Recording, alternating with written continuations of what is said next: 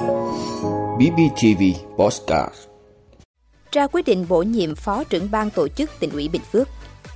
Cảnh báo lừa đảo bán tour du lịch đảo Cô Tô. Xây dựng thương hiệu quốc gia ẩm thực Việt Nam. Từ hôm nay bắt đầu thu hồi SIM không chuẩn hóa thông tin. EU và G7 gia tăng sức ép lên năng lượng Nga.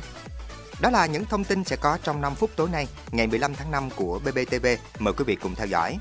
Thưa quý vị, sáng nay, Phó Bí thư Thường trực tỉnh ủy, Chủ tịch Hội đồng Nhân dân tỉnh Huỳnh Thị Hằng chủ trì công bố quyết định của Ban Thường vụ tỉnh ủy về việc bổ nhiệm trưởng phòng bảo vệ chính trị nội bộ, Ban tổ chức tỉnh ủy Trần Hữu Thuận giữ chức vụ Phó trưởng ban tổ chức tỉnh ủy Bình Phước. Thời gian bổ nhiệm 5 năm kể từ ngày 12 tháng 5 năm 2023. Trao quyết định và tặng hoa chúc mừng tân Phó trưởng ban tổ chức tỉnh ủy, Phó Bí thư Thường trực tỉnh ủy, Chủ tịch Hội đồng Nhân dân tỉnh Huỳnh Thị Hằng ghi nhận và đánh giá cao những nỗ lực cống hiến của đồng chí Trần Hữu Thuận trong thời gian qua.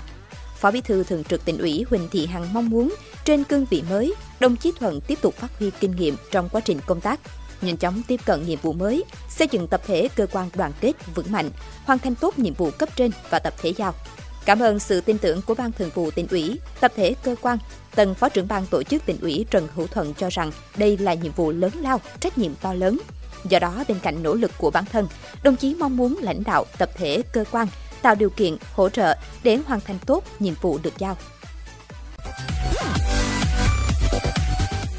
Thưa quý vị, huyện Cô Tô, tỉnh Quảng Ninh vừa đưa ra cảnh báo người dân và du khách không nên đặt tour du lịch ra huyện đảo từ những trang mạng xã hội không uy tín để tránh lừa đảo chiếm đoạt tài sản.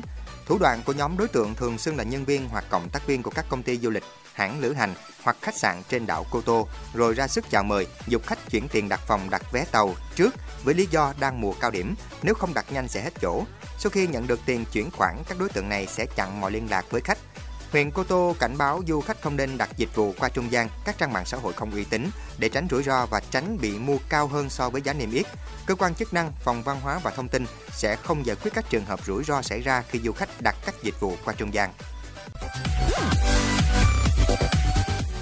Thưa quý vị, Hiệp hội Văn hóa ẩm thực Việt Nam đang nỗ lực thực hiện đề án xây dựng và phát triển ẩm thực Việt Nam thành thương hiệu quốc gia giai đoạn 2022-2024. Tại Việt Nam, văn hóa ẩm thực là một trong những đặc trưng sinh động và phong phú nhất, kết tinh thành bản sắc văn hóa Việt Nam. Ẩm thực cũng giúp thể hiện cốt cách của người Việt. Những đạo lý, phép tắc, phong tục trong thưởng thức món ăn, trong mỗi món đều ẩn chứa tinh hoa văn hóa của mỗi vùng đất.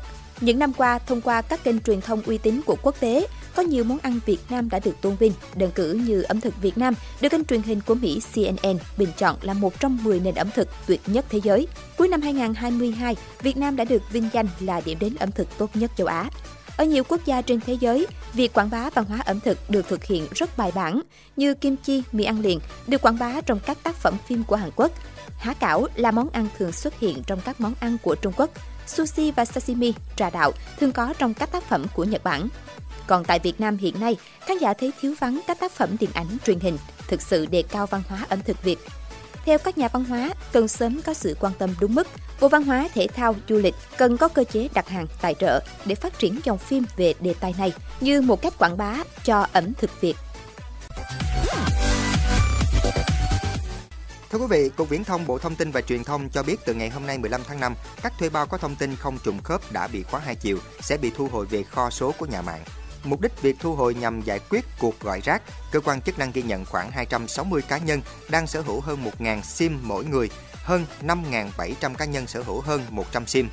Như vậy, cả nước có khoảng 154.000 thuê bao di động bị khóa hai chiều đã chuẩn hóa thông tin cá nhân, chiếm khoảng 13,48% số thuê bao bị khóa hai chiều phải chuẩn hóa thông tin cá nhân theo quy định. Bộ Thông tin và Truyền thông đã thành lập 8 đoàn thanh tra để thanh tra toàn diện trên cả nước. Đợt thanh tra sẽ kéo dài đến ngày 5 tháng 6, tập trung vào các doanh nghiệp tổ chức cá nhân đăng ký sử dụng SIM số lượng lớn và có dấu hiệu bất thường, mua bán SIM chia sẻ thông tin cá nhân của người dùng để đăng ký khống SIM rác. Lượng SIM rác bị thu hồi sẽ được nhập lại kho số của các nhà mạng và sau khoảng 3 tháng sẽ đưa ra thị trường để phát triển thuê bao mới. Thưa quý vị, thị trường năng lượng toàn cầu được dự báo chứng kiến nhiều biến động trước những động thái gần đây từ phía các nước phương Tây nhằm vào lĩnh vực năng lượng của Nga. Trước đó, hồi tháng 12 năm 2022 và tháng 2 năm 2023, Liên minh châu Âu EU đã chính thức cấm nhập khẩu đối với dầu thô và sản phẩm dầu của Nga bằng đường biển. Đây được xem là những biện pháp cấm vận mạnh mẽ nhất của EU đối với lĩnh vực năng lượng của Nga.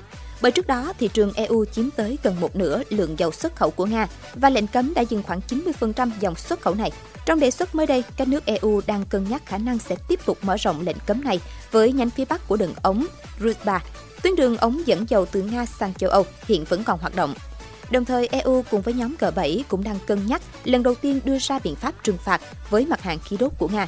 Những tháng gần đây, giá khí đốt giảm mạnh nhờ châu Âu cắt giảm thành công nhu cầu trong mùa đông để nhanh triển khai năng lượng tái tạo và tiếp cận các nguồn cung thay thế, chẳng hạn như khí đốt hóa lỏng, LNG, vận chuyển bằng đường biển. Tỷ trọng nhập khẩu khí đốt của châu Âu từ Nga giảm từ hơn 40% xuống dưới 10%. Đồng thời, một mùa đông ôn hòa đã giúp châu Âu duy trì dự trữ khí đốt ở mức cao. Các quan chức châu Âu cho rằng các kho trữ khí đốt trong khu vực sẽ sớm đạt công suất tối đa trước mùa đông tới. Hiện các kho trữ khí đốt này ở mức khoảng 60% so với khoảng 30% vào cùng thời điểm năm 2022. Quý vị đã luôn ủng hộ các chương trình của Đài Phát thanh truyền hình và báo Bình Phước. Nếu có nhu cầu đăng thông tin quảng cáo ra vặt, quý khách hàng vui lòng liên hệ phòng dịch vụ quảng cáo phát hành số điện thoại 02713 887065. BBTV, vì bạn, mỗi ngày.